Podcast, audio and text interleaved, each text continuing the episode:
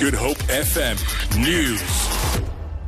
Good morning. President Jacob Zuma has authorized the deployment of 441 SANDF members to Parliament to maintain law and order during the State of the Nation address tomorrow evening.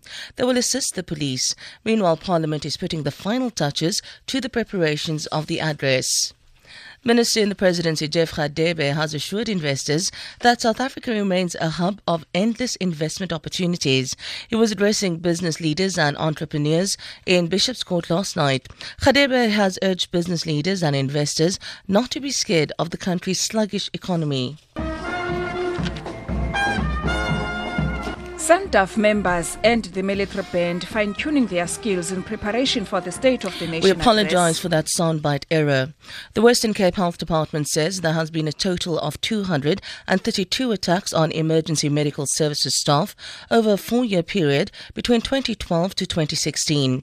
Most of the incidents take place over weekends at night and range from attempted hijackings to physical assault and stoning of ambulances. This has been revealed during a briefing to the Provincial Parliament Standing Committee on Health.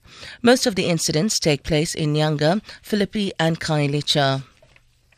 The Basic Education Department and the Banking Association of South Africa are expected to make submissions to the Commission of Inquiry investigating the feasibility of free higher education in Centurion in Pretoria.